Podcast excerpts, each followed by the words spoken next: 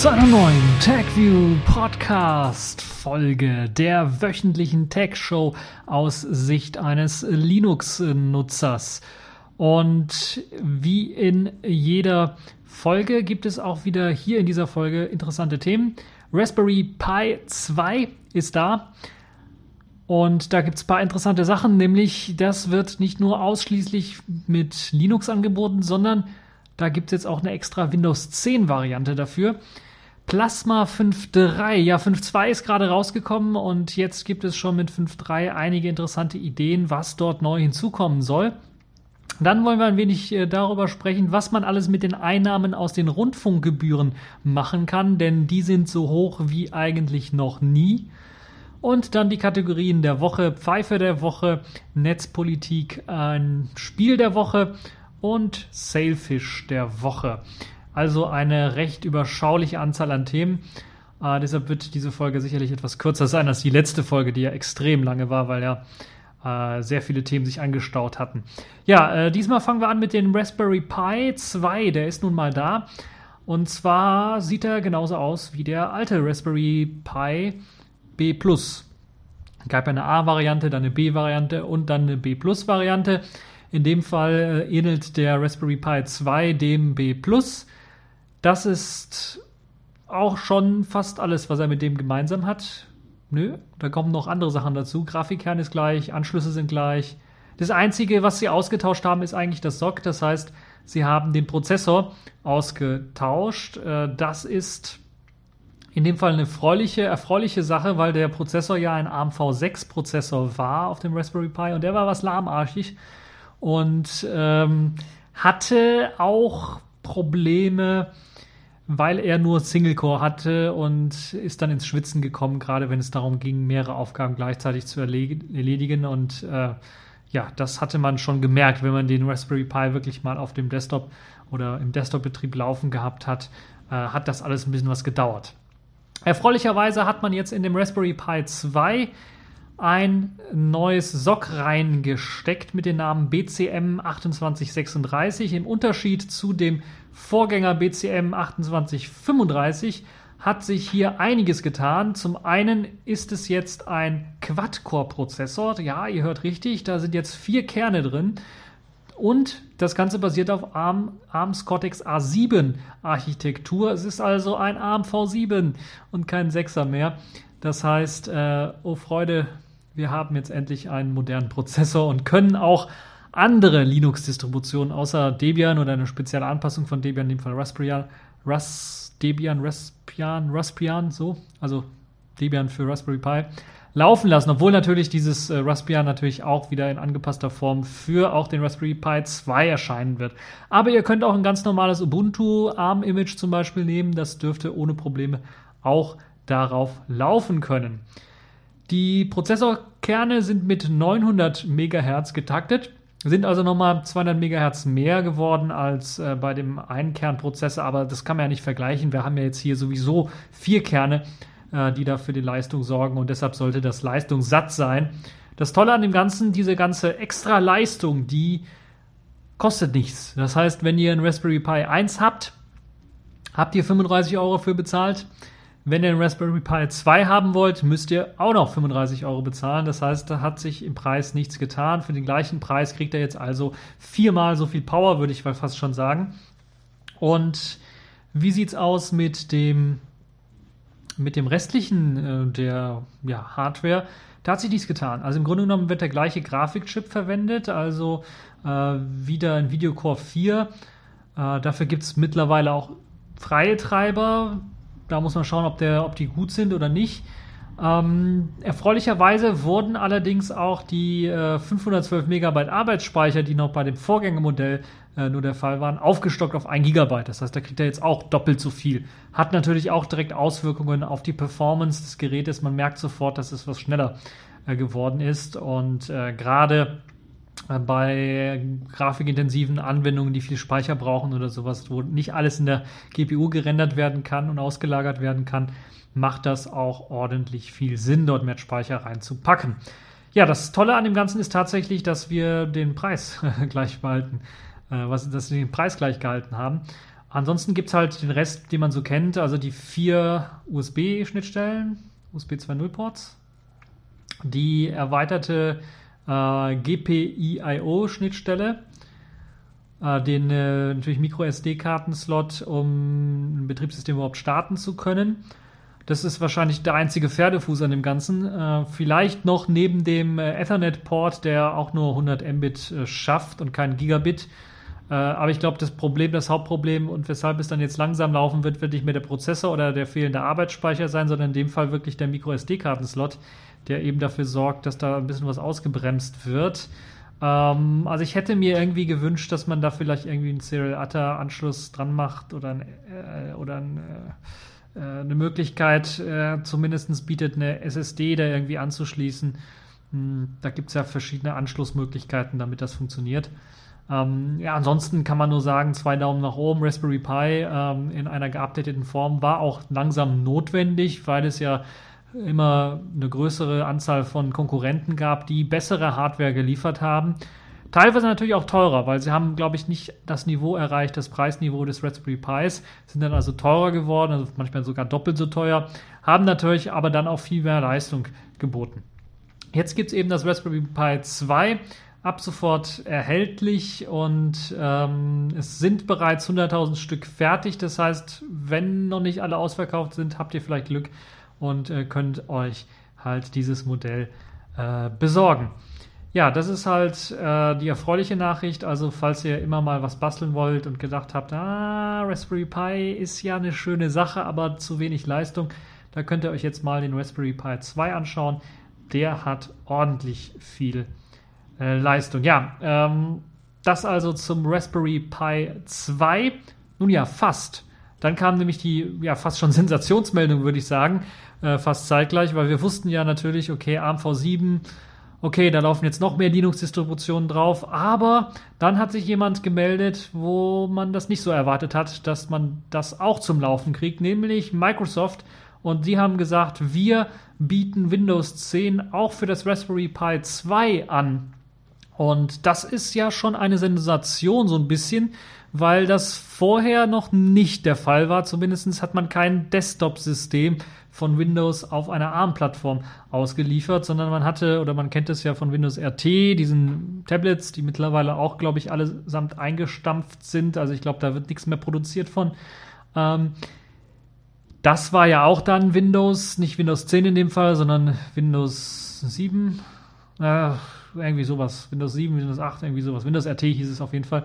War halt ein Windows für ARM, äh, für die ARM-Architektur. Jetzt gibt es eben Windows 10 für die ARM-Architektur und das sogar kostenlos für das Raspberry Pi 2. Der Sinn dahinter ist natürlich klar, die ganzen Bastelrechner, die ganzen Leute, die basteln wollen, die ganzen Unis und Schulen, die sich diese Raspberry Pis besorgen, ähm, hat natürlich dann auch eine große Anziehungskraft, die Leute anzufixen mit Linux, weil da halt eben nur ein Linux drauf vernünftig läuft oder ein BSD vielleicht auch noch, aber vornehmlich halt Linux. Und deshalb hat Microsoft sich wohl gedacht, okay, da müssen wir irgendwie was gegenhalten, gerade in diesen Bastelgeschichten und Schulen und sowas. Wir müssen die Leute wieder anfixen und wollen jetzt Windows 10 draufbringen. So könnte ich mir auf jeden Fall denken. Also die haben natürlich nur Gutes im Sinne, aber das ist natürlich auch dadurch möglich, dass eben dieser Raspberry Pi 2 mehr Leistung hat. Dadurch ist es halt dann auch möglich, Windows 10 laufen zu lassen. Äh, wie das dann nur aussehen wird, äh, müssen wir mal schauen. Das heißt, ja, man muss gucken, wie das dann aussehen wird mit, mit Windows 10, ob es dann vollständig drauf laufen wird. Ich habe es bisher noch nicht gesehen, muss ich ganz ehrlich sagen, dass da einer Windows 10 drauf laufen gelassen hat. Also ob es da wirklich dann äh, ähm, eine, eine, komplett grafische Oberfläche, wie man es eben kennt, mit den all den Effekten und, und der vielleicht auch Modern UI und so weiter, ob es das dafür gibt. Äh, das müssen wir uns noch anschauen. Aber was erfreulich ist für die Leute, die wirklich äh, Raspberry Pi 2 mit, mit Windows 10 betreiben wollen, es soll das Ganze kostenlos geben für Leute, die das eben zusammenbasteln wollen oder die ja was äh, zusammenbasteln wollen. Ja, äh, man muss sich, glaube ich, noch anmelden, weil Windows 10 ist ja offiziell noch gar nicht draußen äh, und kann dann äh, eventuell darauf hoffen, dass man Windows 10 eben für das Raspberry Pi 2 bekommt. Ja, ansonsten kann ich euch nur sagen, zwei Daumen nach oben. Äh, Raspberry Pi 2, eine super, super tolle Geschichte. Jetzt werden wir wahrscheinlich in Zukunft ein bisschen Konkurrenz haben, was das Linux-Lager angeht mit Windows 10, aber das sollte, glaube ich, keine großen Probleme sein, äh, keine, keine Pro großen Probleme machen, weil wenn es um Entwicklung geht, äh, hat, glaube ich, Linux immer noch die Nase vorn, äh, wenn es um Entwicklungsumgebungen und so weiter und so fort geht.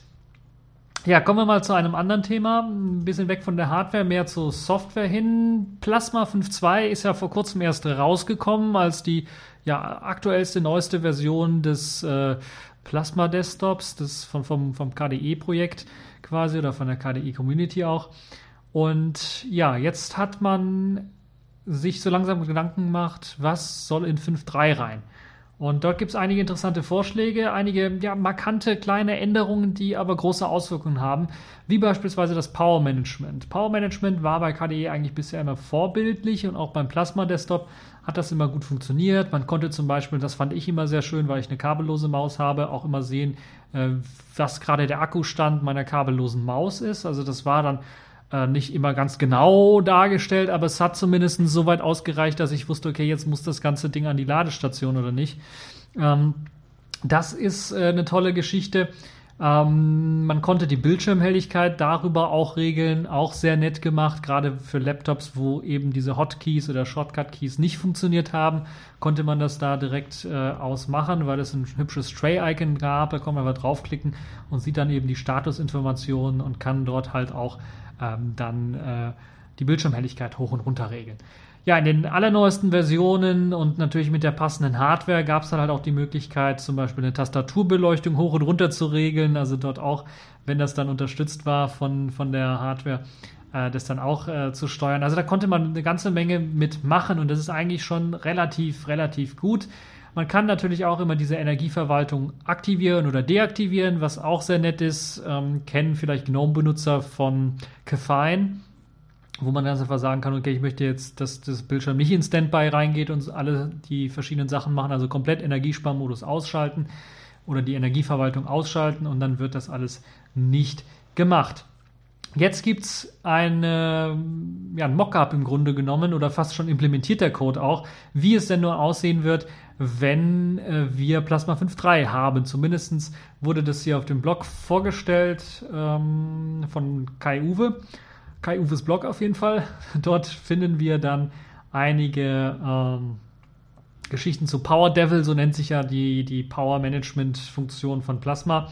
Und äh, zum einen gibt es natürlich Bugfixes, die in der neuen Version reinkommen sollen. Aber, und das finde ich das Tolle, jetzt soll diese Version sogar auch anzeigen, wenn ein Programm äh, oder soll zunächst einmal unterstützt werden, dass ein Programm beispielsweise die Power-Saving-Mechanismen des, ähm, des äh, Bildschirms zum Beispiel in den Standby reinzugehen, blockiert wann oder wie macht das Sinn? Das macht beispielsweise Sinn, wenn ihr im Webbrowser euch ein Video anschaut und es Vollbild macht oder auch nur so anschaut und das anschauen wollt, macht es natürlich Sinn, dann bewegt ihr die Maus meistens nicht, dass eben der Browser dem System mitteilt, okay, da wird jetzt ein Video abgespielt, mach mal Standby für Bildschirm einfach äh, aus. Ähm, und ja, das ist eine tolle Geschichte. Das wird unterstützt, das wird teilweise auch jetzt schon unterstützt. Äh, das soll in Zukunft aber noch besser unterstützt werden und es soll sogar auch eine kleine Meldung geben. Das heißt, unter dem Häkchen, wo man die Energieverwaltung an- und ausschalten kann, wird eben auch zum Beispiel das Programm, beispielsweise Google Chrome, angezeigt, wie es hier im Screenshot auch im Screenshot zu sehen ist. Äh, den, den Artikel dazu werde ich euch natürlich dann auch dranhängen, dann könnt ihr das sehen. Ähm, Im Screenshot zu sehen ist, wird dann zum Beispiel angezeigt, dass der Google Chrome gerade eben die Power-Mechanismen, Power-Management-Mechanismen blockiert, weil gerade irgendein Video abgespielt wird. In dem Fall wird ein Audio abgespielt, dann macht das gar keinen Sinn. Aber also aus meiner Sicht zumindest macht das dann nicht so viel Sinn. Ähm, außer man möchte nicht, dass der Rechner oder Laptop, den man hat, dann wirklich in, in Standby reingeht. Dann macht es natürlich wieder Sinn. Okay, macht doch Sinn. Äh, hab nur nicht dran, nicht so schnell dran gedacht, dass das äh, natürlich auch eine Funktion ist, die man ähm, da machen kann. Ja, ansonsten gibt es halt noch weitere Möglichkeiten, die sehr nützlich sind, die einem zum Beispiel sagen, wenn ich jetzt mein Notebook zum Beispiel mit einem externen Monitor anschließe, dann wird eben das ähm, Suspending, wenn ich meinen Bildschirm runterklappe, automatisch ausgesetzt. Das heißt, das Standby in RAM, was normalerweise, ich glaube, standardmäßig aktiviert ist, wenn ich meinen Laptop-Bildschirm runterklappe, Klappe wird einfach ausgesetzt, wenn ich halt eben externen Monitor angeschlossen habe. Das macht auch Sinn, Das ist das, was die meisten Nutzer auch wirklich so benutzen oder auch so haben wollen. Und das wird einem dann auch in eben äh, dem äh, Power Management Tool im Power Devil halt eben angezeigt. Und äh, dann sieht man halt auch, dass jetzt, äh, weil ich einen externen Monitor drin habe, dann dieses äh, Standby dann verhindert wird. Es äh, gibt ja immer andere Leute, die das umkonfigurieren möchten. Das werden sie natürlich dann auch können und haben dann die Möglichkeit zu sagen, okay, der soll trotzdem in Standby gehen.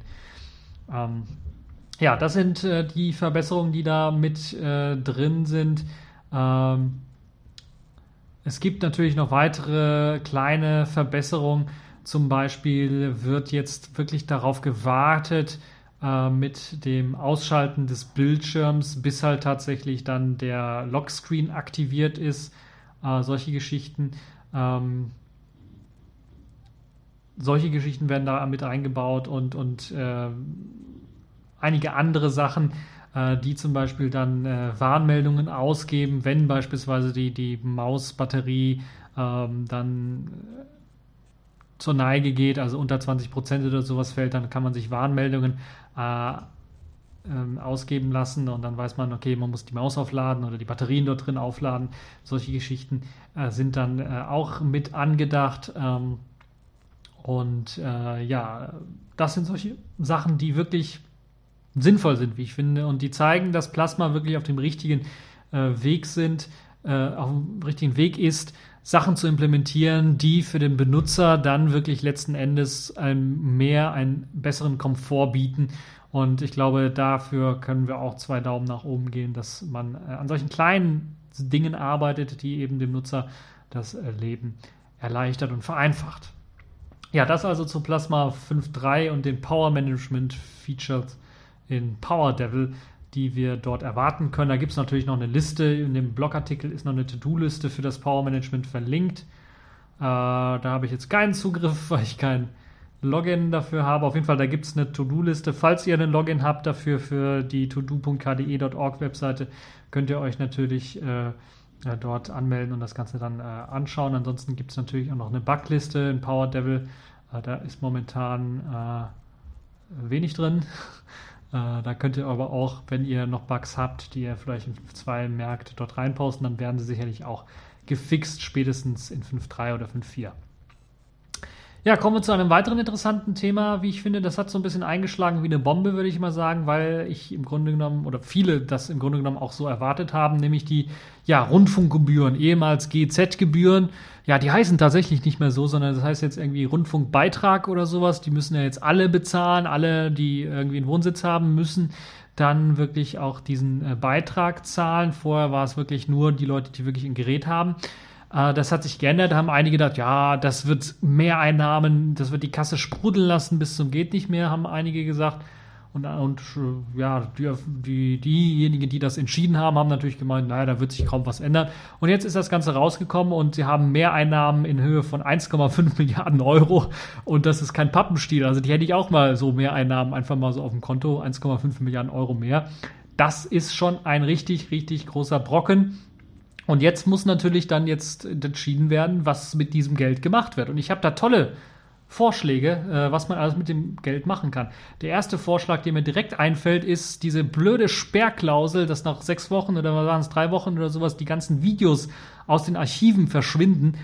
Macht überhaupt keinen Sinn. Abschaffen. Dafür hat man jetzt genug Geld, um das, um das, um die ganzen Videos auch wirklich längerfristig dann abzuspeichern und das auch dann vielleicht mal rechtlich klären zu lassen, dass man halt eben die Videos jetzt nicht depubliziert nach ähm, sechs Wochen oder waren es 30 Tage, ich habe keine Ahnung mehr. Also, dass uns de depubliziert, das macht einfach gar keinen Sinn und ist kompletter Blödsinn. Die andere Sache wäre natürlich auch, mit diesen Mehreinnahmen, die man jetzt eingenommen hat tatsächlich, könnte man natürlich auch sparen zum Großteil und eben diesen ganzen Rundfunkbeitrag ähm, absenken, so dass das nicht mehr irgendwie äh, äh, wie viel kostet es jetzt?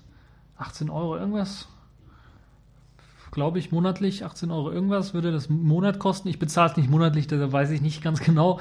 Aber man könnte das Ganze senken äh, und äh, einen Euro oder sowas und schon hat man weniger Geld eingenommen und also nicht sonderlich viel weniger Geld, aber trotzdem ist das, glaube ich, äh, ähm, auch eine zentrale Forderung, die man vielleicht umsetzen kann, einfach die Beiträge zu senken, weil das macht dann doch schon äh, hier und da dann äh, etwas, etwas äh, aus, wenn man das wirklich dann so macht.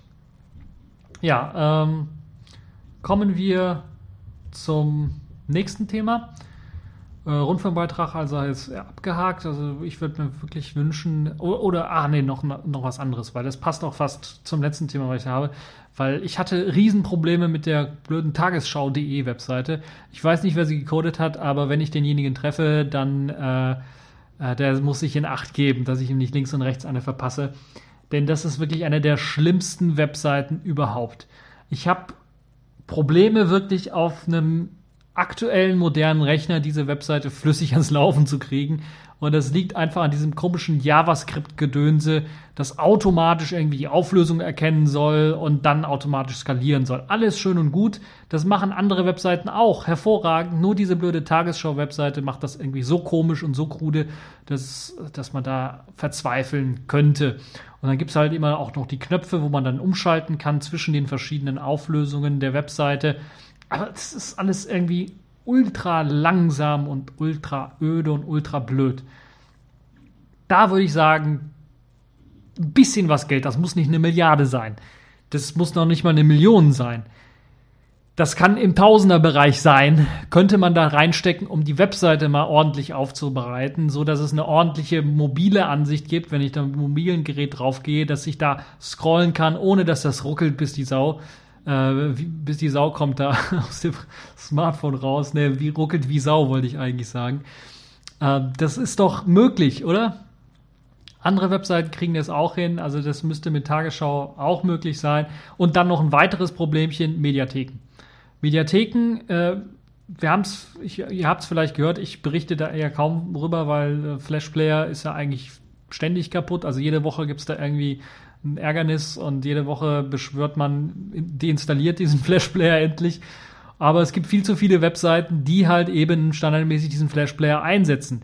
YouTube ist, glaube ich, vor zwei, drei Wochen äh, komplett auf HTML5 umgestellt äh, worden, standardmäßig. Braucht man einen Flash Player im Grunde genommen nicht.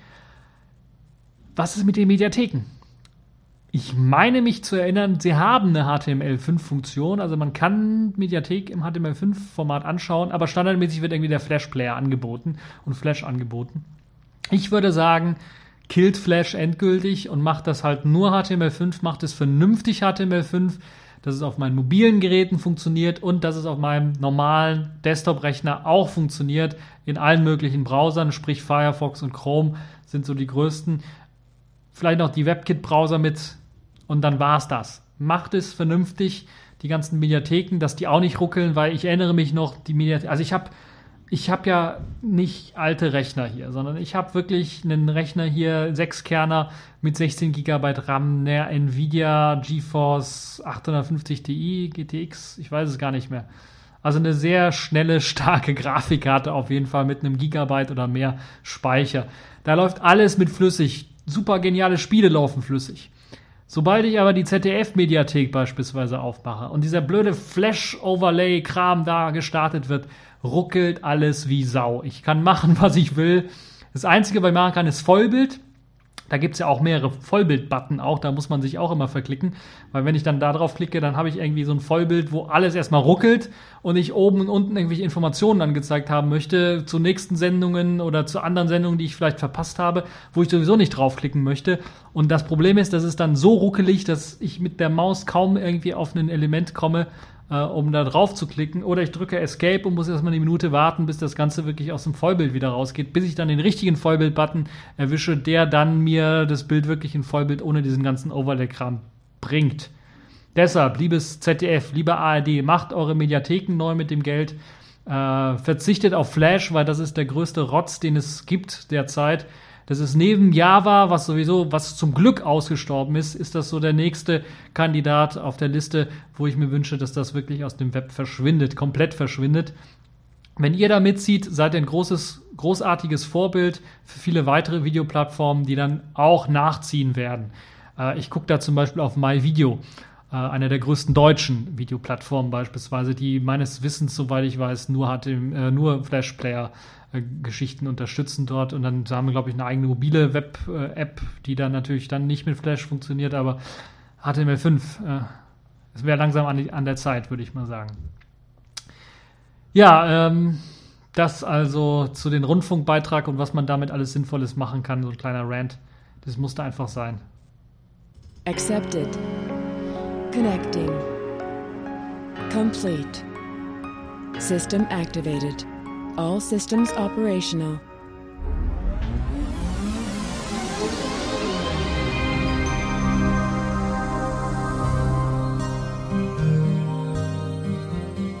Ja, kommen wir zu den Kategorien der Woche und direkt zur Pfeife der Woche. Will noch nicht verraten, wer es ist, sondern stellt euch mal vor, ihr habt ein Auto und das ist ein neuestes, übergeiles Spitzenmo Spitzenklassenmodell, ein richtiger Flitzer.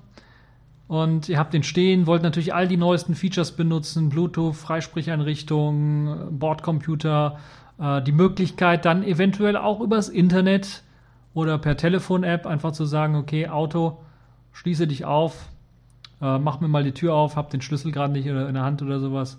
Natürlich ist das Zukunftsmusik teilweise für die meisten Leute. Wir haben auf der, ich glaube, es war Audi oder war es BMW. Wir haben es auf der äh, CES gesehen. Da gab es ja auch diese WebOS Smartwatch, die dann die Autotür öffnen konnte und auch ähm, ermöglicht hat, den Wagen zu starten. Es war sogar, glaube ich, BMW. Nun ja, und jetzt ist quasi das Horrorszenario eingetreten, wo alle gedacht haben, dass das eigentlich nicht möglich ist. Dieses äh, BMW Connected Drive, so nennt sich das, was einem halt eben ermöglicht, äh, in, innerhalb von ein paar Minuten dann einfach zu sagen, okay, ich möchte hier, äh, ich habe mein Handy und äh, bin jetzt auf dem Weg zu meinem Auto am Parkplatz, steht da, ich sehe es schon quasi, mach mir mal mein Auto auf, dann kann ich quasi per Internet Verbindung einfach äh, ein Signal senden und dann wird das Auto aufgemacht, dann kann ich dort rein. Ähm, eine super nützliche Sache für einige Leute. Ich finde das komplett blöd. Und jetzt habe ich sogar einen Grund, das blöd zu finden, weil das kann natürlich komplett gehackt werden und da kann eigentlich jeder auf einmal deine Autotür öffnen, wenn du einen BMW hast natürlich und dieses Connected Drive. Und das ist natürlich äh, es ist einfach, es ist unglaublich, wie sie da geschlampt haben. Sie haben teilweise, sie haben eine Verschlüsselung gebastelt. Das erinnert mich an GSM so ein bisschen. Man hat eine, ja, wir haben doch eine Verschlüsselung gebastelt. Ja, aber die ist entweder so kompliziert oder so blöd implementiert, dass keiner die benutzt. Und das heißt mit anderen Worten, BMW ist ja der Hersteller dieses ganzen Konzeptes. Und die liefern ja die Autos aus und die benutzen dann keine Verschlüsselung. Was ist das denn? Das geht doch überhaupt nicht. Du kannst doch nicht einfach ohne Verschlüsselung das Ganze laufen lassen. Okay, habe ich jetzt gedacht, ja, ganz so schlimm kann es ja doch nicht sein, oder? Und dann doch, es ist wirklich schlimm, weil es sieht so aus, dass ich eine Remote SMS schicke quasi oder einen Remote-Befehl erst einmal schicke an den BMW Connect Drive irgendwas. Mein Auto kriegt dann von diesem BMW Connect Drive irgendwas eine, eine SMS hole Befehl. Dann wird das Modem im Steuergerät eingeschaltet. Es wird eine Datenverbindung aufgebaut. Per HTTP GET wird eben zu diesem BMW Backend dann eine Verbindung aufgebaut und der Remote Service Befehl abgefragt. Der wird nicht automatisch runtergeladen und ausgeführt. Nee, so blöd sind sie nicht, sondern sie fragen erstmal, ist da überhaupt ein Befehl? Wenn er da ist, wird eben dieser Befehl runtergeladen, wie zum Beispiel eben äh, entriegle Tür. Und äh, dann wird diese Fahrertür entriegelt. Ähm, ja. Seht ihr, wo das Problem ist? Das ist auf mehreren Seiten angreifbar. Natürlich, erst einmal kann man den Befehl selber angreifen, das WLAN äh, des Benutzers, der mit seinem Handy dann an die BMW Remote App an den Befehl sendet, lässt sich abfangen. Dann lässt sich da irgendein anderer Befehl einfach eingeben, zum Beispiel. Äh, aber es sind auch noch so andere Sachen möglich, wie halt eben, dass ich äh, ganz einfach den, die SMS abfange als Man in the Middle. Die SMS einfach abfange und dann die Mobilfunkbasisstation ähm, als Mobilfunk-Basisstation mich ausgebe, die SMS damit abfange als Man in the Middle und dann eben gefälschte SMS und Daten zum Beispiel an das Fahrzeug senden kann, um halt zum Beispiel dann auch die Tür entriegeln zu können. Das ist eine der Möglichkeiten, die ich machen kann. Ich muss nur das Protokoll äh, auslesen. Und da gibt es halt noch weitere Schwachpunkte. Ich glaube, das Lustigste und, das, und das, der beste Schwachpunkt an dem Ganzen ist, selbst wenn ich so die Befehle auslese und die Befehle dann dahin sende, ähm, gibt es halt so Probleme, dass zum Beispiel ich äh, äh, die Fahrgestellnummer als Sicherheit auch noch eingeben muss. Nicht nur den Befehl selber und mich da anmelden muss, sondern ich muss auch die Fahrgestellnummer mitgeben als äh, ja, Authentifizierungs-, als Passwort im Grunde genommen, muss ich da äh, mitgeben. Und ja, es ist halt jetzt so, dass wenn ich äh, den Wagen hacken möchte und wirklich dort einbrechen möchte, quasi die Tür öffnen möchte, ähm, ich eben diese Fahrgestellnummer brauche und dann erst eben äh, den Befehl komplett absenden kann. Ohne Fahrgestellnummer funktioniert das nicht. Das Tolle an dem Ganzen ist, äh, kann, ich kann natürlich auch ähm, ein, einfach mal einen Befehl senden, beziehungsweise an, ans Fahrzeug eine SMS senden.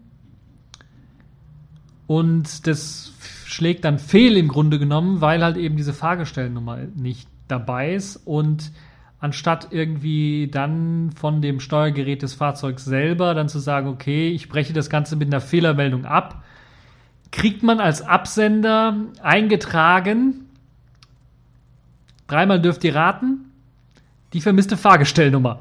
Das, das heißt im Grunde genommen, das Fahrzeug sendet als Absender im Grunde genommen mit der Nummer des Fahrgestell euch die SMS zurück, der Befehl konnte nicht ausgeführt werden, weil die Fahrgestellnummer nicht dabei ist. Das ist in so vielen Punkten ein Fail, dass mir das gar nicht mehr einfällt, wie man das so vergackeiern kann. Das heißt, ich sende einfach mal einen falschen Befehl per SMS an das Fahrzeug und das Fahrzeug sendet dann zurück, der Befehl konnte nicht ausgeführt werden, weil die Authentifizierung fehlt. Und ich sehe dann im Header quasi oder im Absender eingetragen die Fahrgestellnummer, sende den gleichen Befehl nochmal mit dieser Fahrgestellnummer und dann konnte der Befehl natürlich ausgeführt werden. Das ist natürlich ein Witz, das ist überhaupt nicht sicher. Und äh, das ist unglaublich. Und dass die Kommunikation teilweise mit dem Server unverschlüsselt stattfindet, ist natürlich noch ein größeres Dingens, dass eben die Kommunikation mit dem Auto selber, mit dem, vom Auto mit eben dem Server selber unverschlüsselt stattfindet, ist natürlich ein hartes Ding, aber natürlich auch die des Benutzers mit dem Server.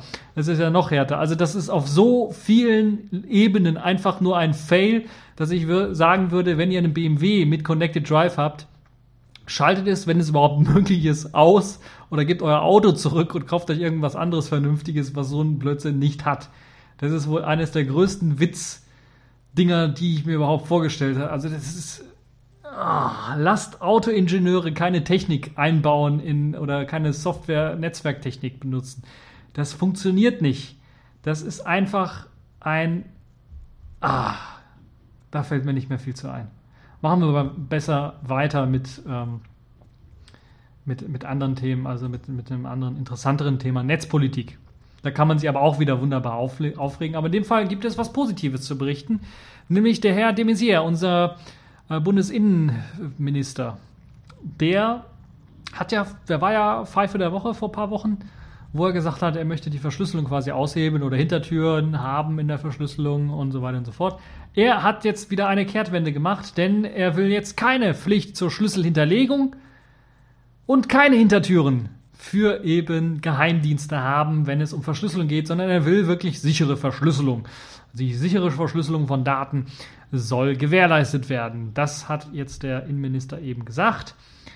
Und ja, alle haben sich gefreut, nur dann kam halt eben äh, das Aber, weil ich habe gedacht, CDU, der ist doch CDU, das geht doch gar nicht, dass er sowas fordern kann. Und dann kam halt der Trick an dem Ganzen, weil das ist halt so der Merkel-Trick. Äh, man dreht sich einfach um und auf einmal plötzlich stehen die Leute alle hinter einem.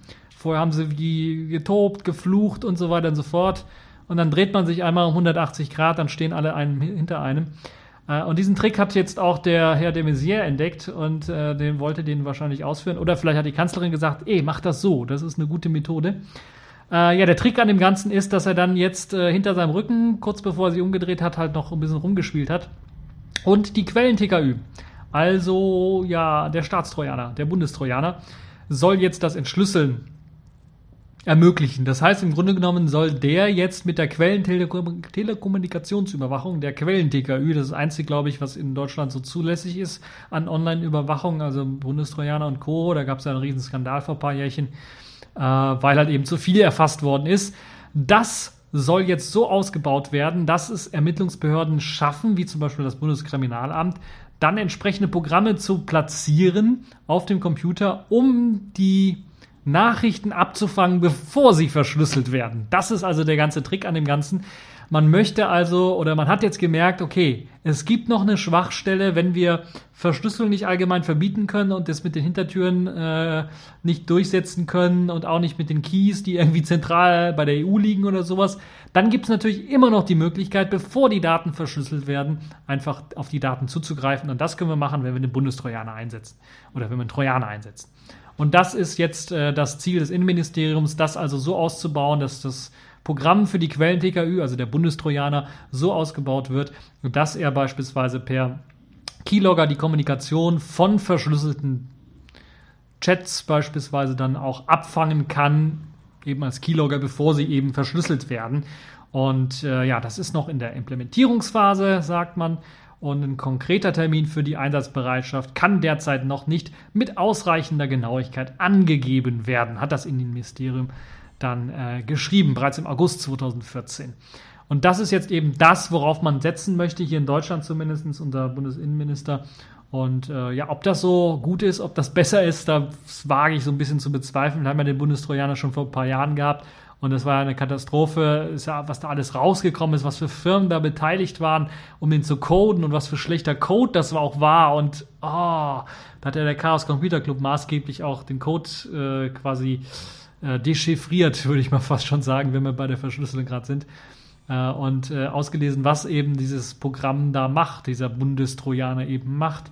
Äh, oder es war halt eben ein Landestrojaner, weil es halt eben von den verschiedenen Bundesländern eingesetzt worden ist. Aber im Grunde genommen war das ja so primitiv und so grundgesetzwidrig, was da gemacht worden ist, dass das eigentlich direkt auf der Hand lag, dass es nicht möglich ist, so eine Quellen-TKÜ zu machen äh, und äh, Grundgesetz äh, dann wirklich durchzuführen, weil es immer die Möglichkeit gibt, bei so einem Trojaner Code einfach nachzuladen. Und dieser Code, wenn man den nachladen kann, hat man halt die Möglichkeit, also Trojaner muss sich ja selber updaten irgendwie haben sich die Leute wahrscheinlich gedacht. Und wenn man Code nachladen kann, kann man halt eben andere Funktionen hinzufügen, äh, die nicht vom Grundgesetz gedeckt sind beispielsweise. Und die Gefahr besteht halt, ich will jetzt natürlich nicht sagen, dass das jetzt einer von bei, bei dem BKA macht, aber die Gefahr besteht halt, dass äh, es reicht ja ein schwarzes Schaf, das das macht, dass eben dann das Grundgesetz gebrochen wird. Und meiner Meinung nach muss man eben die Gefahren, dass jemand irgendwie gerade bei staatlichen Behörden in Versuchung geführt wird, äh, das Grundgesetz zu brechen, so gering halten wie nur möglich. Damit das halt auch wirklich nicht passiert. Das andere Problem ist natürlich auch die Polizei selber, ist natürlich auch so ein, so ein bisschen ein abgeschotteter Clan. Also es ist halt, man merkt das bei diesen verschiedenen Prügelattacken, die es so gibt von der Polizei die so ein bisschen allmählich hochkochen, dank Internet und dass jeder ein Smartphone hat, kann man das dann auch teilweise sehen, dass natürlich dann die Beamten sich gegenseitig auch decken, weil das ja so eine Gemeinschaft dann ist und das Decken ist halt nicht konform immer mit Gesetzen, sondern eher mit Kameradschaft dann vielleicht oder moralischen, ja, moralisch auch nicht mehr. Also mit der Kameradschaft dann eher verbunden und äh, weniger mit dem Gesetz, mit dem Gesetz einhalten. Also man merkt dann schon, dass die Polizei da eher zusammenhält und auch Kollegen dann mal, mal meistens ein Auge zudrücken, auch wenn der andere da ein bisschen was zu weit gegangen ist. Und das Problem sieht man an der einen Stelle jetzt bei Prügelopfern oder sowas zum Beispiel. Das sind natürlich Einzelfälle, ich will das nicht allgemeinern, aber äh, das ist ein Problem, Und das Problem könnte man natürlich im digitalen Spektrum komplett verhindern, indem man diese Quellen-TKÜ nicht macht. Also indem, die kann man so nicht machen. Also das, dieses Online-Ausspähen und die Möglichkeit, immer Code nachladen zu können oder andere Dinge machen zu können. Die Versuchung ist sehr, sehr groß, wenn man schon auf dem Rechner drauf ist und eine Möglichkeit hat, diesen Rechner irgendwie zu steuern oder den Befehle zu schicken oder also mehr zu machen als das, was man wirklich machen darf. Die Gefahr ist relativ groß, dass das dann auch gemacht wird. Nun ja, was soll ich mal so groß, große, große zu sagen? Es äh, ergibt keinen Sinn. Also das ist wohl das nächste Schlachtfeld, was wir, worum wir uns äh, kümmern müssen. Diese Online-Überwachung mit Quellen-TKÜ wird wahrscheinlich dann demnächst wieder äh, Gesprächsstoff bieten. Äh, was die weiteren Crypto Wars 2.0 angeht, also Cameron und Obama, die sind natürlich weiter für eben die Verhinderung oder äh, das, äh, die Verschlüsselung mit Hintertüren, also die Zerstörung der Verschlüsselung im Grunde genommen. Das heißt, da hat sich nicht großartig viel geändert. Wir müssen also dann wahrscheinlich, jetzt selbst wenn unser Innenminister sagt, okay, er macht das nicht, er will das nicht machen, müssen wir wahrscheinlich international weiterhin äh, engagiert sein und äh, vielleicht auch mal dagegen protestieren oder in jeglicher Form das verurteilen, dass da versucht wird, die Verschlüsselung kaputt zu machen, weil das halt eben in Form von äh, Diktatur ist, die dann eingeführt wird, in Form von Zensur, die eingeführt wird. Und das wollen wir einfach nicht. Ja, kommen wir zu einem weiteren Thema. Jetzt kommen wir mal zu den erfreulicheren Themen. Also ich habe jetzt so ein bisschen, das war ja jetzt alles so ganz am Anfang, hurra, hurra, neues Raspberry Pi 2 ist da. Und äh, dann Plasma 5.3 ist auch da. Okay, zwischendrin war noch Windows, das ist für einige hurra, für andere ist das Bu. Ähm, und dann ging es so bergabwärts mit eben Rundfunkgebühren, BMW Connect und jetzt dem Herrn de Maizière und den Verschlüsselungen. Kommen wir jetzt mal wieder zu den positiveren Sachen des Lebens, zum Spielen zum Beispiel. Da gibt es ein sehr interessantes und äh, damals war es auch schon ein sehr, sehr geiles Spiel. Grim Fandango, so nennt sich das Spiel. Und das ist jetzt in einer Neuauflage erschienen. Das war schon damals richtiger Kult. Wann ist es rausgekommen? 99, glaube ich. 98 ist rausgekommen, ursprünglich von LucasArts veröffentlicht worden und äh, ein sehr geiles Spiel. Man reist quasi in die Welt des Todes oder so eine Zwischenwelt und man muss halt dort einige Aufgaben bewältigen oder man muss dort die Reise antreten, damit die Seele dann in Frieden ruhen kann. Und das klingt jetzt alles irgendwie ein bisschen seltsam, aber das ist auf jeden Fall sehr geil und kitschig gemacht, auch mit verschiedenen überzeichneten Figuren, äh, lustigen Fratzen und Gesichtern und natürlich viel Witz und Humor. Und das war eben ein richtig geiles Spiel. Als das damals rauskam, war das halt so ein, so ein, Knaller, weil das niemand so richtig erwartet hat. Aber durch den Humor und durch die Geschichte selber und durch die ähm, Figuren und wie sie dort äh, gezeigt worden sind, war das schon wirklich ein geiles Spiel. Jetzt ist eine Remastered-Version erschienen. Wie könnte es anders sein, äh, wo wir jetzt in den letzten äh, ja, Monaten immer neue Remastered-Versionen gesehen haben, haben wir jetzt auch eine neue Remastered-Version von Grim Fandango. Und ja, diese Remastered-Version kann sich sehen lassen. Nun ja, fast. Also sie sieht fast noch so. Sie hat den Charme behalten von der alten Version, ist natürlich etwas schärfer geworden hier und da. Also schärfer in Sachen Grafik ist es schärfer geworden, nicht so sehr verwaschen. Die Grafik, Grafiken sind ein bisschen höher auflösend, aber äh, ansonsten ist so der Grundtenor gleich geblieben. Also am Spiel haben sie nicht großartig viel geändert in dieser Remastered-Version. Äh, das Tolle für diese Remastered-Version ist, dass es äh, die für alle Plattformen gibt, im Grunde genommen. Für den PC und da für Windows, Linux und Mac. Und auch für die PlayStation 4 gibt es eine Version. Für die Xbox glaube ich nicht. Xbox One weiß ich gar nicht. Auf jeden Fall für die PlayStation 4 gibt es dann auch eine Version. Und äh, ja, dann kann man nochmal in die Welt von Grim Fandango ein, eintauchen. Ich bin mir gar nicht sicher, wie das jetzt, wie viel das gerade kostet. Äh, die Version stammt von Double Fine, so heißt die Firma, die die Version gemacht hat. Äh, und da kann man diese Remastered-Version dann bekommen. Da gibt es auch äh, schöne Grafiken auf der Webseite. Die Webseite erinnert mich auch so ein bisschen an die 90er Jahre, muss ich ganz ehrlich sagen. Mit ganz vielen Grafiken und so weiter. Ähm, 15 Dollar kostet sie, die Version. Wenn ich mich nicht irre, von Grim Fandango. Ist nicht viel, würde ich sagen. Ich glaube, man kann sie sogar auf Steam erwerben. lasst mich mal reingucken. Also man kann das Spiel für die PlayStation 4 und die Vita bekommen für, mm, für Windows, Mac und Linux. Klicken wir mal auf die Linux-Version. Und tatsächlich 15 Dollar, äh 14,99 kostet es wirklich.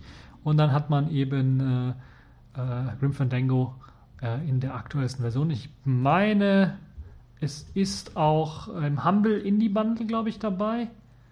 Und äh, ich glaube bei Steam auch mittlerweile erhältlich. Das ist die Grim Fandango Remastered-Version und ich glaube, man braucht sogar Steam, um das Ganze laufen zu lassen. Ähm, auf jeden Fall eine tolle Sache. Lohnt sich dort reinzuschauen, wenn ihr eben auf diesen LucasArts äh, äh, Stil zum einen grafisch steht und auch humoristisch steht, wie es zum Beispiel bei Monkey Island der Fall war, dann kann ich euch das nur wärmstens ans Herz legen. Das ist ein richtig geiles Spiel. Und äh, ich will nicht so viel von der Story verraten. Einige kennen die Story natürlich, aber andere werden wahrscheinlich dann viel Spaß damit haben. Auf jeden Fall auch da zwei Daumen nach oben. Super geiles Spiel. Wer Zeit und Lust und Geld hat, das Spiel zu spielen, sollte sich auf jeden Fall holen. Es lohnt sich äh, in jedem Fall. Und ihr solltet, glaube ich, mit der Grafikkarte äh, auch nicht überfordert sein. Also das Spiel ist jetzt nicht, hat nicht die super tolle Grafik. Äh, das sollte also ohne Probleme auch auf eurem Rechner laufen. Ja, kommen wir dann jetzt zu dem, zur letzten Kategorie der Woche, nämlich Sailfish der Woche. Aber dafür habe ich was im Doppelpack, nämlich meine Lieblings-App, äh, beziehungsweise meine Apps, die ich gecodet habe für Sailfish OS, nämlich WebCat und LLs Videoplayer sind in neuen Versionen erschienen. Und das größte Update ist, glaube ich, WebCat, also der Webbrowser, ist äh, mittlerweile in Version 1.01 erschienen. Also 1.0, die stabile Version erst einmal. Und dann musste ich ein kurzes Update äh, direkt danach schieben, weil äh, ihr wisst, ihr könnt es schon raten, tagesschau.de hat Probleme gemacht und hat den Browser zum Absturz gebracht mit diesem komischen Skriptgedönse. Äh, deshalb musste ich ein Update nachschieben. Äh, auch einer der Gründe, weshalb ich so ein bisschen gemeckert habe äh, in meinem kleinen Rant über die Rundfunkgebühren, dass sie die Webseite endlich be besser machen sollen. Ja, Tagesschau.de wurde also gefixt. Äh, nee, es gibt viele weitere Fixes und Verbesserungen. Unter anderem äh, gibt es äh, Verbesserungen, was jetzt den Videoplayer angeht. Also die Media Bar erkennt jetzt Videos viel zuverlässiger, die eingebettet sind, gerade bei YouTube-Videos.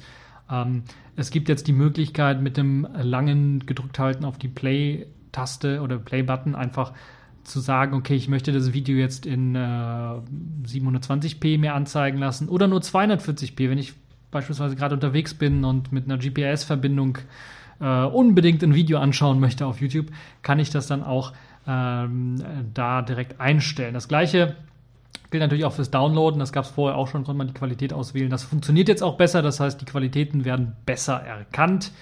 Äh, und äh, meistens wird halt, werden alle direkt erkannt. Also da kriegt er dann äh, meistens äh, das gewünschte Video.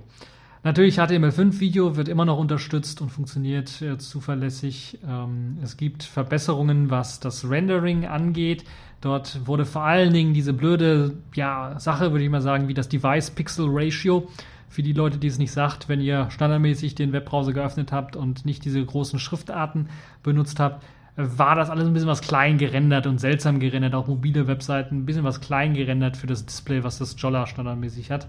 Das wurde jetzt geupdatet, da habe ich einen kleinen Hack eingefügt, der es jetzt einem ermöglicht, das Device Pixel Ratio irgendwie zu setzen per JavaScript oder zumindest die Webseiten, wenn sie laden, so umzuschreiben, dass sie meinen, dass sie das richtige Device Pixel Ratio haben, was beim Dollar eben 1,5 ist und was dafür sorgt, dass halt jetzt eben die Schriften groß und gut dargestellt werden. Also die mobilen Webseiten sehen einfach viel, viel besser aus. Das ist, glaube ich, eines der Hauptfeatures, was mit äh, eingeflossen ist. ansonsten findet ihr natürlich weitere kleine Bugfixes, äh, die mit äh, drin sind. Äh, hier und da ein paar Speed-Verbesserungen, die mit drin sind. Mm. Das alles also im WebCat-Browser. Äh, kann ich euch nur empfehlen, die aktuellste Version mal auszuprobieren. Und äh, sie funktioniert aus meiner Sicht ein bisschen was besser als eben der Selfish OS Browser und bietet mehr Funktionen Copy and Paste für Texte beispielsweise. Also man kann Texte markieren und kann die kopieren. Solche Geschichten sind äh, da möglich. Ähm, und äh, ein Download Manager ist mit eingebaut, wenn ihr also Downloads machen wollt. Äh, ist auch eine tolle Sache. Und wie gesagt, eben der Media Player äh, oder die, die Medienunterstützung Da braucht ihr einen Media Player und da habe ich natürlich auch was passendes im Programm. Das funktioniert hervorragend mit dem WebCat und zwar LLs Video Player. Auch in der neuesten Version erschienen. Die hat wieder auch einen, äh, einen Batzen an Fixes. Natürlich dann auch die YouTube-Integration, die da ist, hat natürlich auch den Device Pixel Ratio Hack bekommen, sodass eben YouTube die Webseite da viel besser angezeigt wird und viel größer angezeigt wird und äh, man das alles lesen kann. Außerdem ist mit drin, dass jetzt auch, äh, wenn ich ein YouTube-Video öffne, ich die Möglichkeit habe, die Qualität zu ändern. Das heißt, wenn ich es schon geöffnet habe, gibt es immer noch die Möglichkeit zu sagen, okay, hier, ich möchte die Qualität von 720p runter auf 360p oder sowas bringen. Standardmäßig wird natürlich immer die beste Qualität, als er, die als erstes gefunden wird, dann genommen. Ähm, oder die, die, also die beste Qualität wird auf jeden Fall immer genommen. Äh, und äh, ja, könnt ihr jetzt da einfach umschalten, wenn ihr was anderes haben wollt. Das ist also mit äh, integriert. Äh, sehr schön ist auch, dass ihr jetzt auf der Detailseite zu einem Video beispielsweise, was ihr euch anschaut, das kann jetzt ein lokales Video sein oder ein Musikstück sein. Und wenn da halt äh, der äh, Interpret ausgelesen werden kann, also in den Text drin steckt, habe ich jetzt die Möglichkeit, einfach eine YouTube-Suche zu starten nach diesem Interpreten oder nach diesem ähm, Stück. Und wenn ich das zum Beispiel als Musik habe, kann ich dann, finde ich meistens bei YouTube dann direkt das Musikvideo zu, zu diesem äh, Lied. Und ich habe natürlich auch die Möglichkeit, wenn ich jetzt wirklich ein YouTube-Video mir anschaue und äh, ich bin eingeloggt oder sowas und möchte jetzt das Video kommentieren, das war so ein Feature, was viele gesagt haben, das vermissen sie irgendwie. Und das ist bei, glaube ich, JT Player, so nennt sich der andere native Player, der also nur YouTube kann und das Selfish OS schon eingebaut. Äh, das ist jetzt mittlerweile auch im ähm, LLs Video Player mit drin. Wenn ihr auf der ähm, Detail, File-Detail-Seite, also auf der Datei, Detailseite des Videos geht, das heißt, wenn das Video abgespielt wird, einfach von, äh, von rechts nach links swipen, dann landet ihr auf der Detailansicht, da habt ihr dann die Möglichkeit, in der ähm, äh, in dem äh, Menü ganz einfach dann ähm, auszuwählen, dass ihr zum Beispiel dann auf die Kommentarseite des äh, Videos gehen möchtet, dann wird die geladen und habt die Möglichkeit dann ähm, einen Kommentar zu schreiben zu dem Video. Das ist also auch mit drin. Ja, äh, insgesamt eine, glaube ich, gute Verbesserung des äh, Videoplayers. Ihr könnt selber sagen und schreiben, ob ihr das gut findet oder nicht. Beide Versionen könnt ihr runterladen. Am Videoplayer wird noch gebastelt hier und da. Das heißt, da könnte es sein, dass da noch äh, eine neue Version rauskommt. Äh, und ja, das ist es im Grunde genommen dann auch schon gewesen für diese TechView Podcast Folge. Ich hoffe, es hat euch gefallen. Ich bin mir relativ sicher, weil wir in dieser Woche auch die FOSDEM hatten, ich nur leider nichts davon mitbekommen habe ähm, wir werden sicherlich irgendwann mal in der nächsten, übernächsten Woche eventuell dann auch aus den Videos haben, die ich mir dann anschauen kann, was dort alles so gelaufen ist. Und dann kann ich euch wieder Empfehlungen geben, was für Videos äh, ihr euch anschauen könnt oder könntet. Falls ihr irgendwas Interessantes bei der FOSDEM gesehen habt, ihr selber da wart, könnt ihr natürlich mir auch in den Kommentaren einfach mal was schreiben und am besten mit dem Link zu dem Produkt oder zu dem Thema selber und äh, dann schaue ich mir das auch sehr gerne an. Ja, das war's für diese TechView Podcast Folge. Ich hoffe, es hat euch gefallen, ihr hattet Spaß dran und bis zur nächsten Folge.